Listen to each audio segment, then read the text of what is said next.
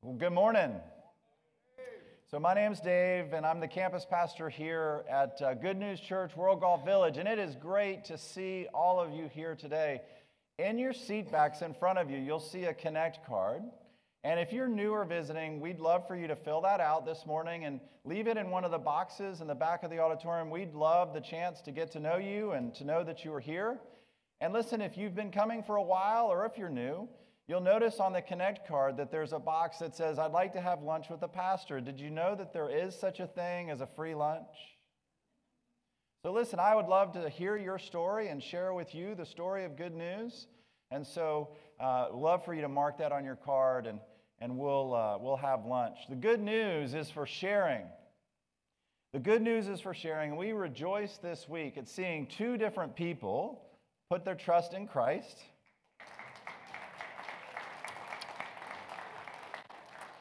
And that brings this year the total of people who have led someone to faith in Christ 17.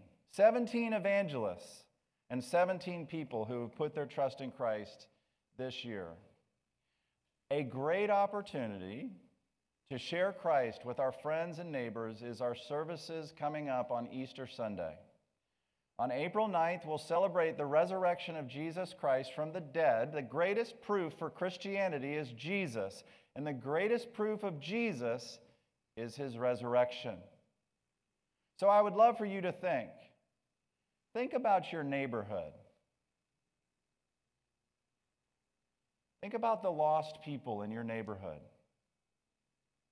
People that you've met, you know their name, but, but you've never planted the, the Jesus flag. You've never dropped the J bomb. You, you, you haven't invited them to church yet. What a great opportunity. Think about, think about where you go to school.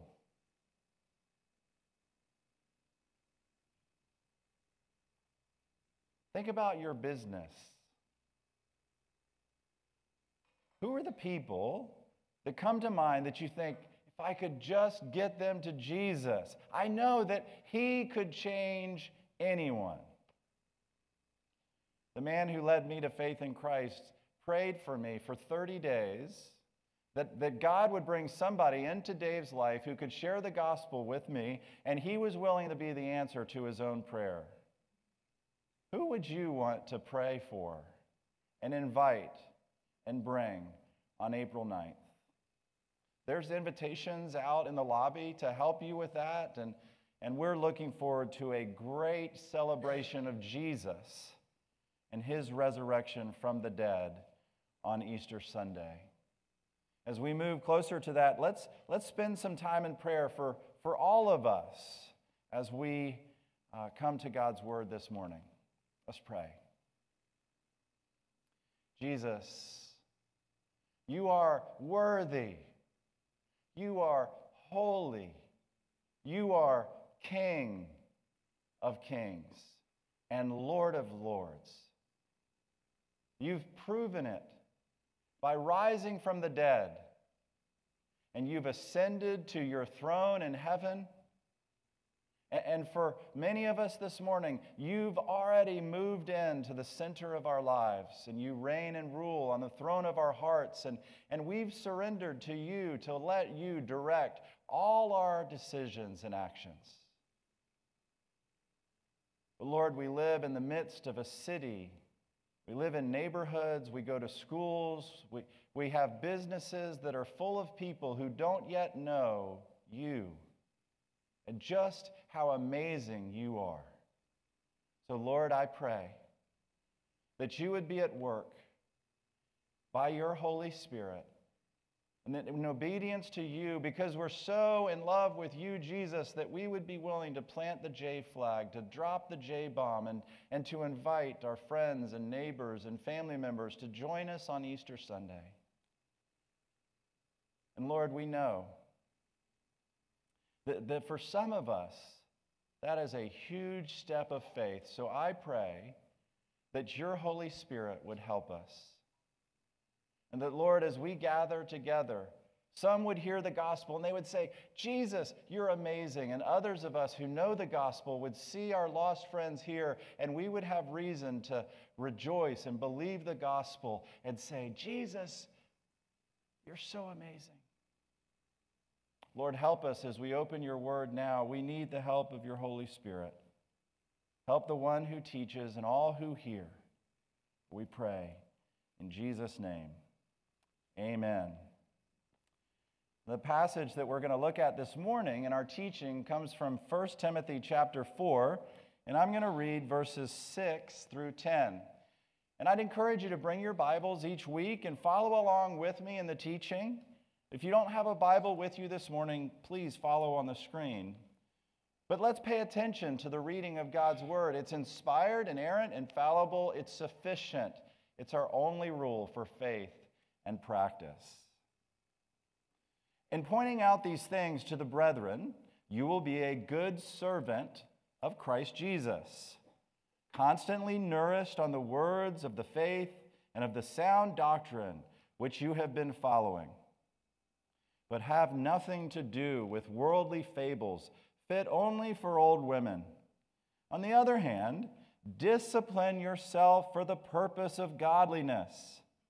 For bodily discipline is only of little profit, but godliness is profitable for all things, since it holds promise for the present life and also for the life to come. It is a trustworthy statement, deserving full acceptance. For it is for this we labor and strive, because we have fixed our hope on the living God, who is the Savior of all men, especially of believers. The grass withers, the flower fades, but the word of the Lord endures forever. On January 24th, 1848, a man named James Marshall discovered gold in California. He discovered gold in California, and over the next two years, more than 300,000 people moved to the state of California in search of gold. They were called the 49ers because the greatest movement happened during the next year, 1849. What were they after? They were after gold, but they were after so much more. They were looking for life. They were looking for hope. What if I told you that there was soul gold? What if I told you that there was something that if you found it, if you had it in your life, it would be like soul gold. It would give you life, it would give you hope.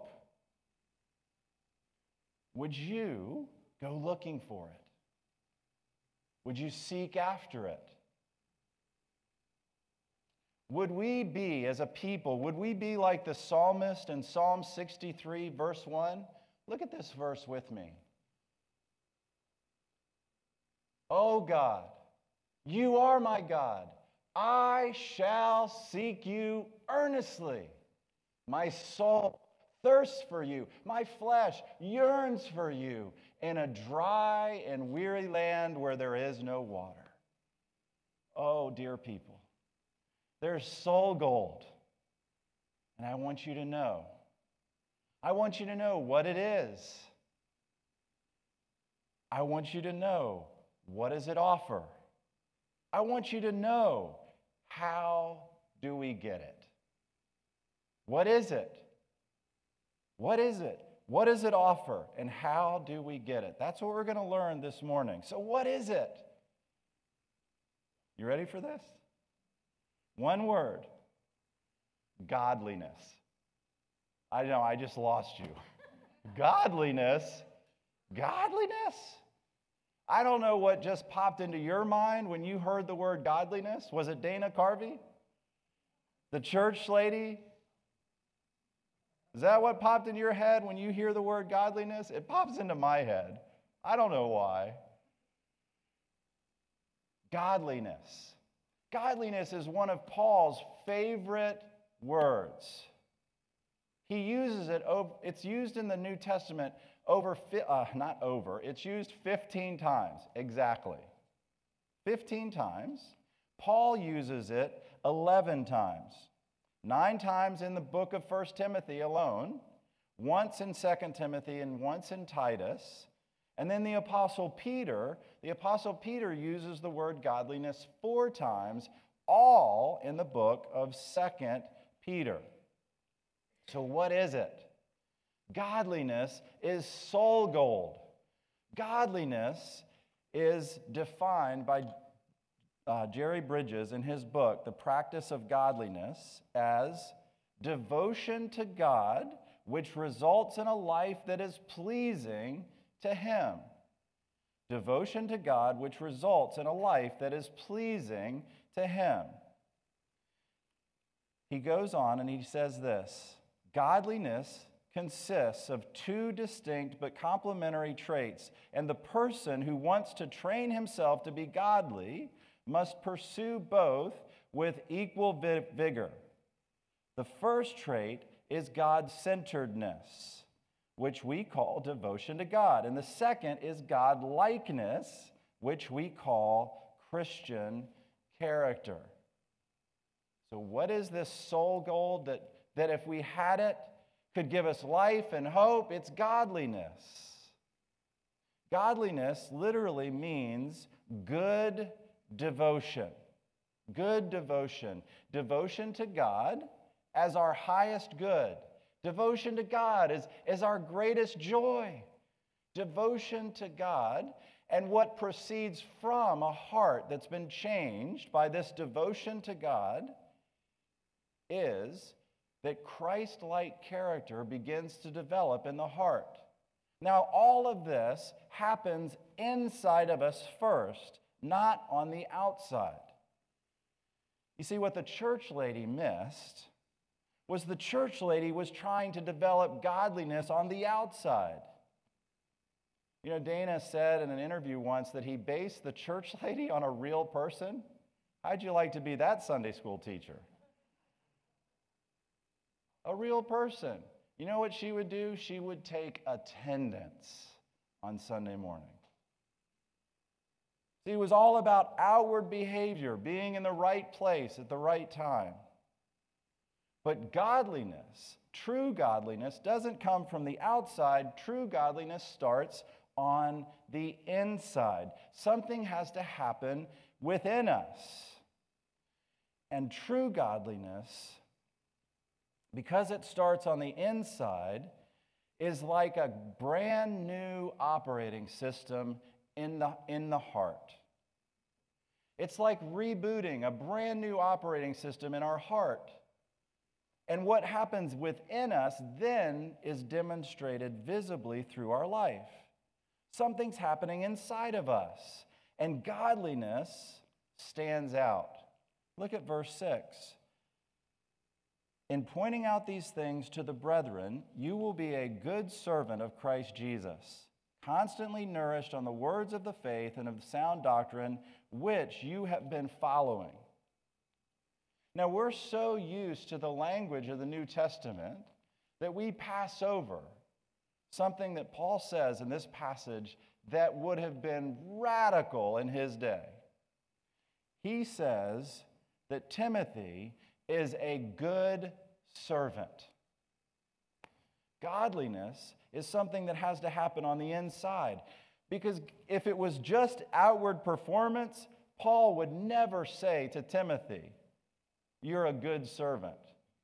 You see, godliness is completely different than the way the world thinks, because the way the world thinks is that life, security, joy, happiness, hope isn't by descending to serve. The world thinks that what true life, true happiness, true success, true notoriety is ascending to greatness. And the gospel says godliness is something completely different. Paul says godliness is becoming a servant of all. Godliness is a completely new operating system. It cannot be explained by human personality.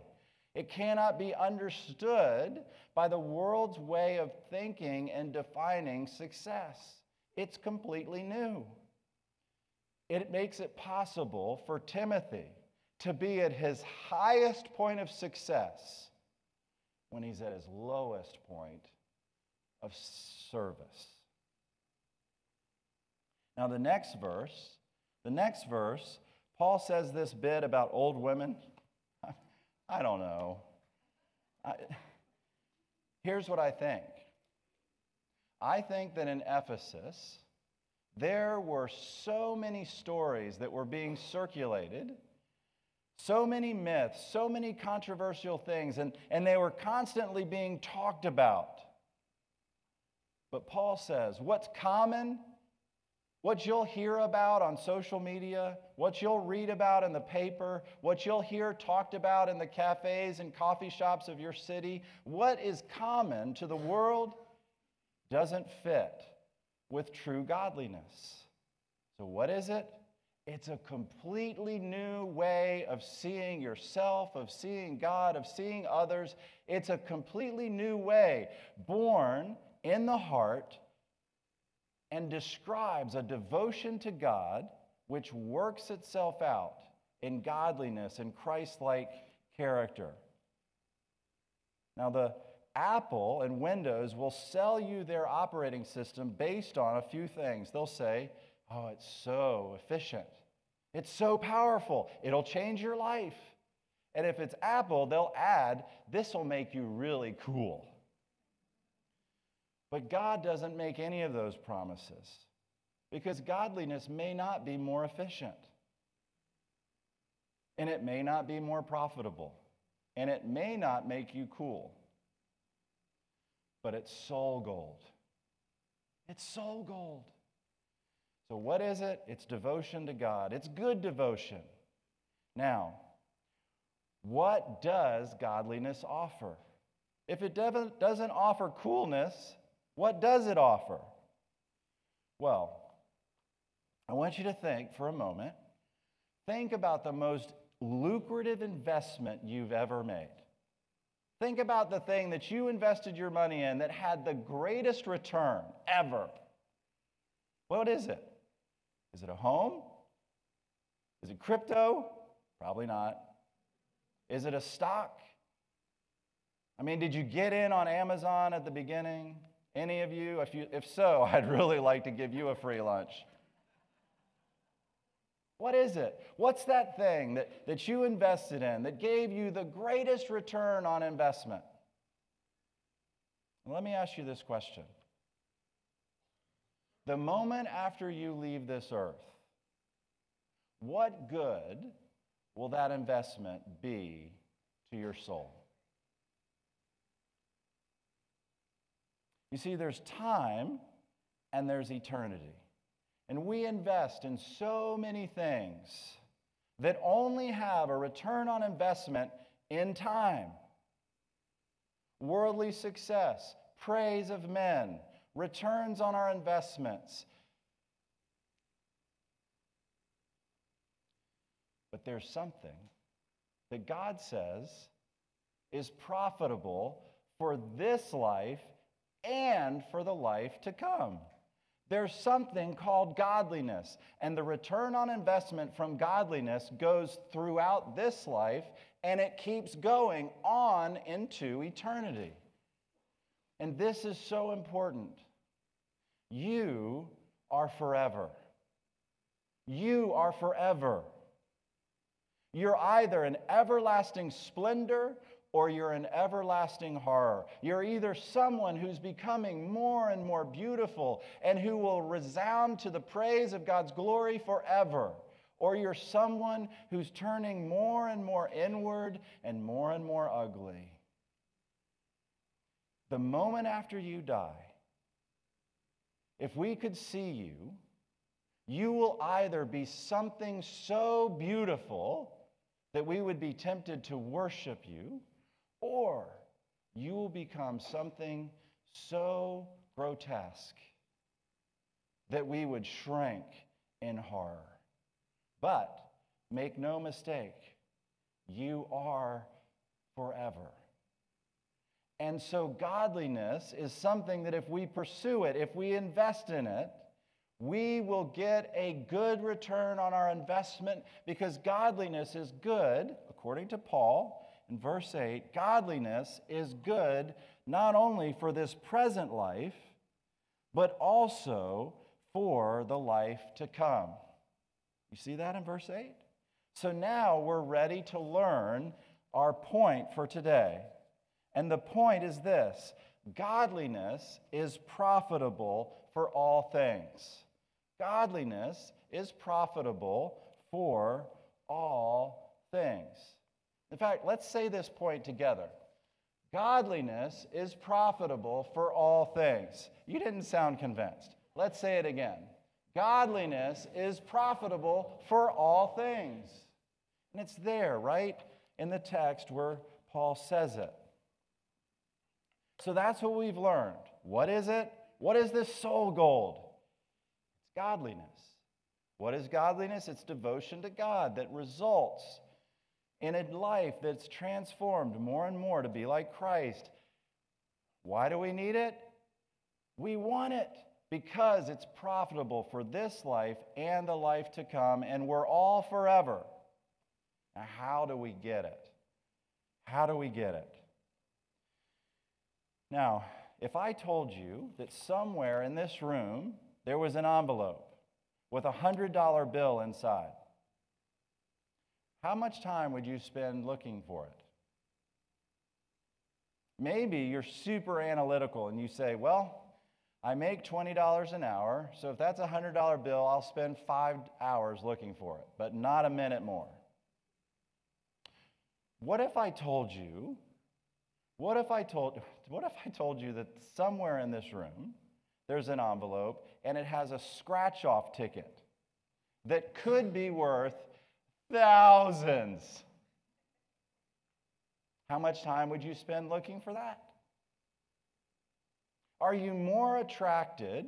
Are you more attracted to the $100 bill and its certainty, or are you more attracted to the, to the rush of the scratch off ticket? Which one is more appealing to you? Godliness gives you both. Godliness gives you the certainty of God's promise that it's profitable for this life and the life to come. And godliness gives you the rush, it gives you the thrill. What's the thrill? It's glorifying God. It's worshiping Him. It's getting to know Jesus. It's pursuing a treasure Christ, Jesus. See, godliness is valuable not only because it gives us something we can count on, godliness gives us hope. Godliness gives us joy. Godliness gives us the thing that we long for. It's not boring. See, a lot of us think that, that God is some sort of cosmic killjoy. He's out there looking for godly people to wreck their life, make them boring. And we need to prove to people that that's not true, that Jesus is the joy giver. That he said, I have come that you might have life and have it abundantly. That the godly life is the abundant life. The godly life is a treasure.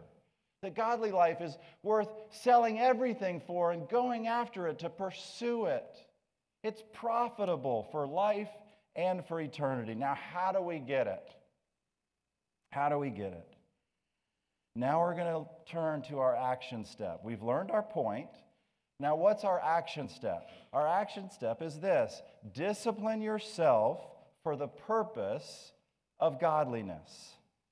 Discipline yourself for the purpose of godliness. Now, let's say, let's say that, that you go to the doctor this week. And the doctor says, I notice you've put on a few more pounds. And then he runs some blood work and he says, You know, I notice that it's not just those pounds, that there's stuff happening in your blood. Your cholesterol's up and Man, I noticed when we took your blood pressure, your blood pressure's getting a little high. He says, You know, really, what you need to do is you need to lose a few pounds. And, and maybe if you changed your diet and you lost a few pounds, your cholesterol would go down, your blood pressure would be healthier, and, and you'd feel better. Now, would that be enough of a push? For some of you, that would be enough of a push. For some of you, that would be enough. Now, imagine that you're on your phone and, and you're scrolling through your social media and you happen to find on your phone a picture of yourself from, I don't know, 10 years ago. And you're like me.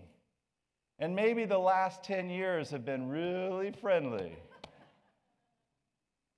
You see that picture of yourself from 10 years ago and you go, wow, I looked good. I was so fit.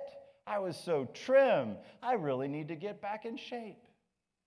See, for some of you, the diagnosis from the doctor is enough to give you that push. And for others of us, we need the inspiration. We need to see the picture. Now, for you and for me, we get both in Jesus. Because Jesus is the one person who's the great physician who can diagnose our problem and give us the right medicine. And Jesus Christ is the one godly man who can show us what true godliness actually looks like. So when we come to Jesus, we get both the good news that he offers us a solution to our ungodliness, and we get the inspiration and the power we need to pursue a godly life. In verse 9, Paul tells us the first step, the first step is this believing. Believing God's word, that it is a trustworthy statement deserving full acceptance. You see, before we'll ever take a step in godliness, we have to be convinced by God's Holy Spirit that God's word is true. The first step of obedience in godliness is believing that God's word is true and that his spirit is powerful enough to help us that God's word is true when it says that godliness is profitable for all things. Step one God, I agree with you that this is a trustworthy statement deserving full acceptance. I believe your word. I'm going to place myself under the authority of your word, and I'm going to let it be the rule for my faith and my practice. So that's step one believing that God is right and true when He tells us that godliness is profitable. The second step in disciplining ourselves for the purpose of godliness is the gospel. Verse 10 For it is this we labor and strive because we have fixed our hope on the living God who is the Savior of all men, especially of believers. If Jesus Christ is only an inspirational example for you, then you will not pursue godliness. Godliness will crush you. But if Jesus is a Savior, a good Savior, who's done everything necessary to make you beautiful to God and to others, if Jesus is a good Savior, and He has moved into the center of your life with the good news of the gospel, now you're set free. You're set free from the power of sin to pursue a life of godliness. Now, let me show you that from 2 Peter. 2 Peter chapter 1. Remember, I told you that Paul used the word godliness 11 times and Peter used the word godliness four times? Well, in 2 Peter chapter 1, he says this For this reason, I'm starting in verse 5.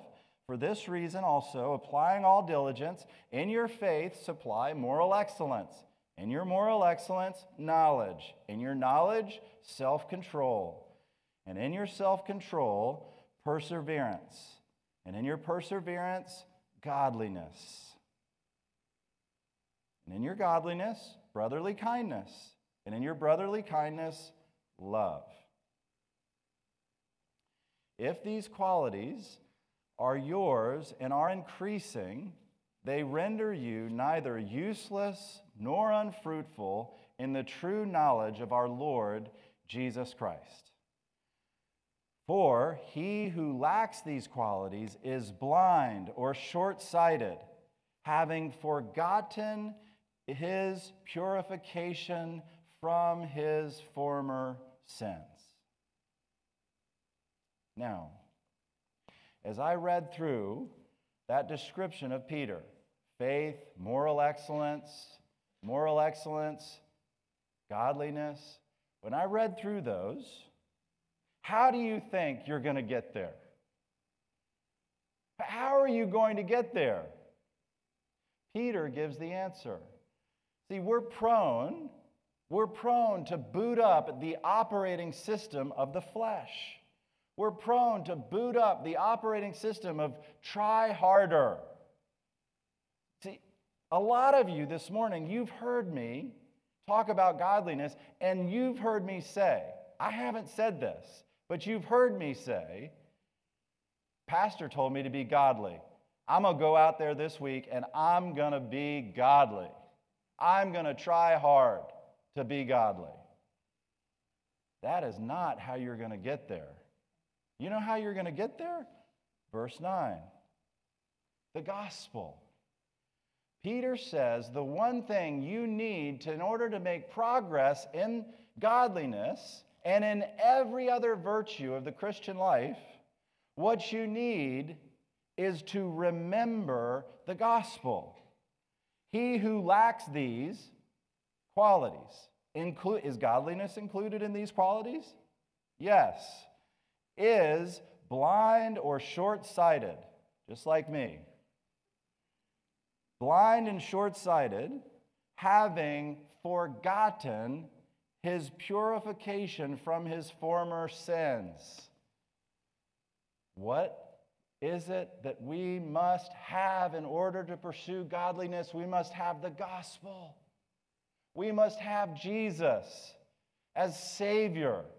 Paul says it in 1 Timothy 4, verse 10. Peter says it in 2 Peter 1, verse 9, that it's Jesus as Savior that enables us to make progress in godliness. How?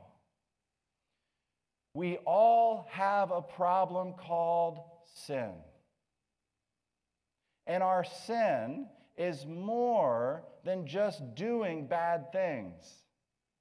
We do do bad things. But the reason we do bad things is because there's something broken inside of us. We sin because we're sinners. We live in the midst of a culture that is becoming increasingly ungodly, and it has a tendency to rub off on us because it's just so easy for us to be drawn into it.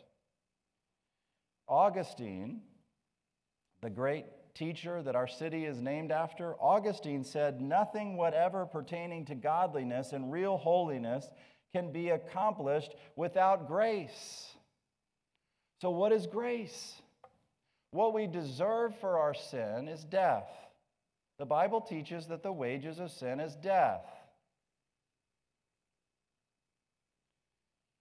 But the gospel tells us that Jesus Christ, after living a perfect life of godliness, a perfect life of obedience to his Father, went to the cross and died.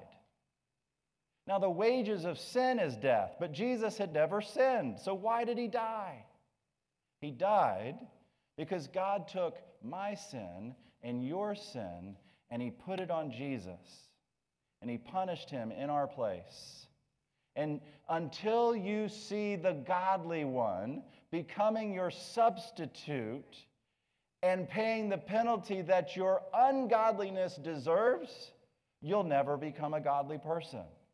But if you see the one who is truly godly becoming the bearer of your sin and providing for you through his self sacrifice a way of purification from sin.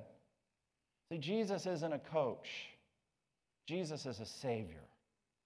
He's not a moral exemplar, he's a savior, he's a redeemer. He does it all.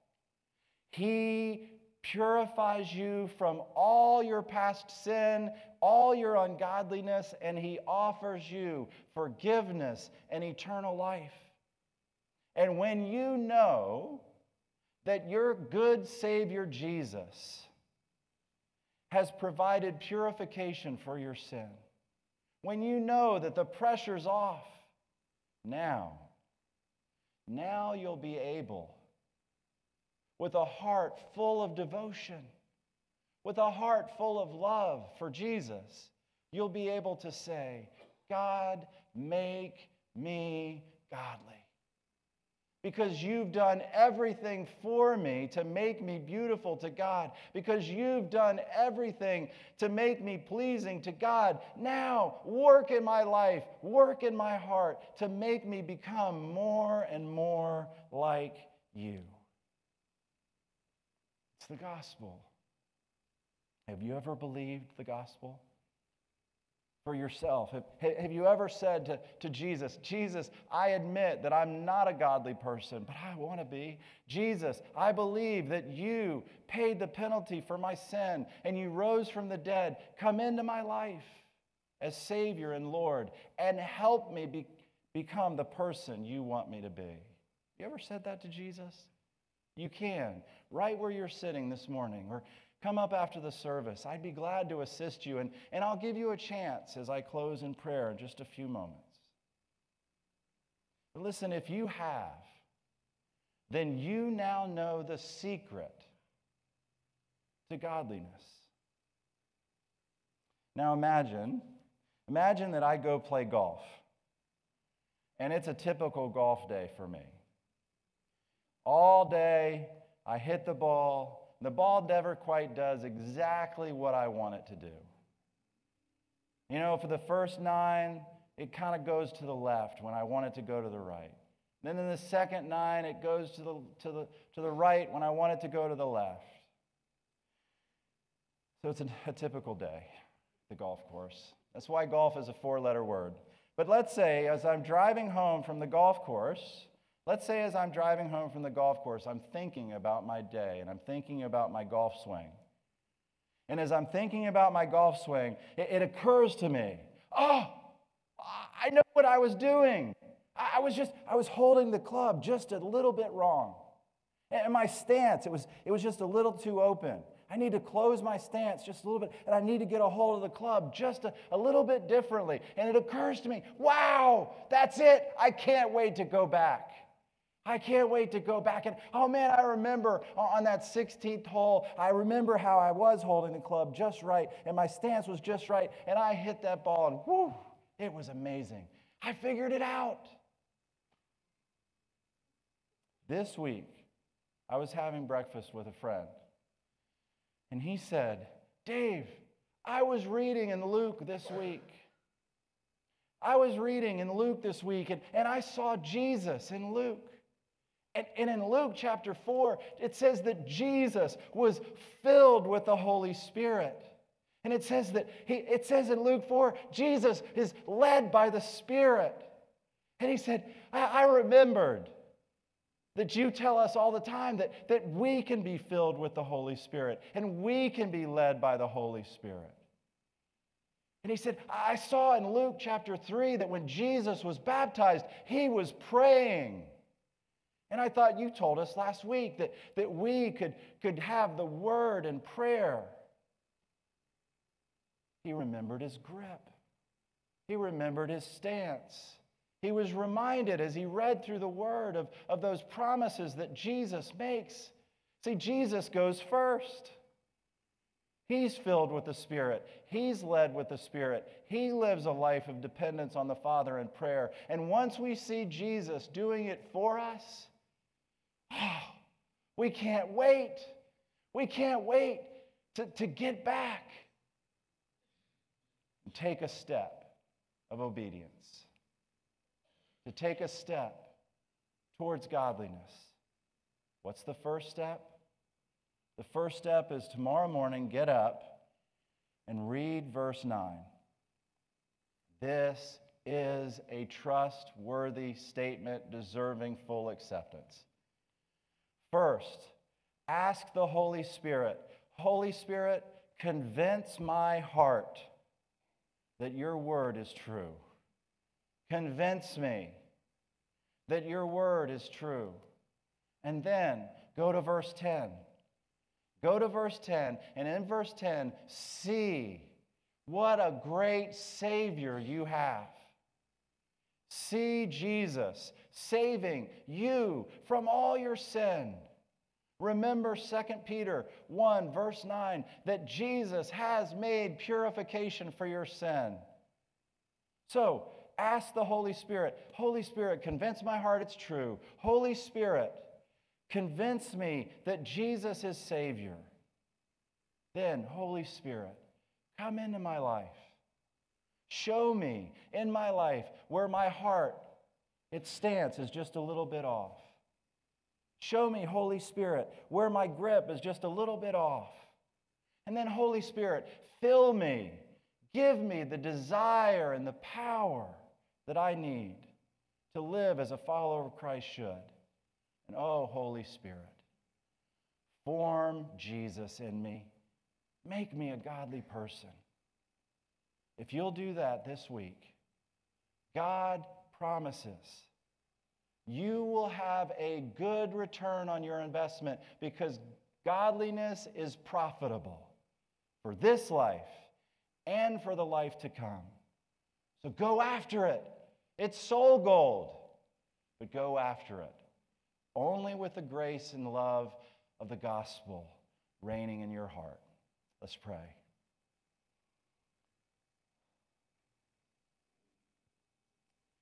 Jesus, thank you for your word.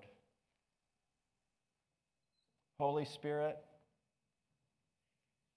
would you convince our hearts now? Would you convince our hearts that, that this really is a trustworthy statement deserving full acceptance? That it's true. That bodily discipline is of some value, but godliness is of great value because it promises profit both in this life and in the life to come. Holy Spirit, convince our hearts. And Lord, help us to take a step toward godliness by believing that we have a good Savior. He's the Savior of the world. Have you trusted Him? If you haven't, won't you?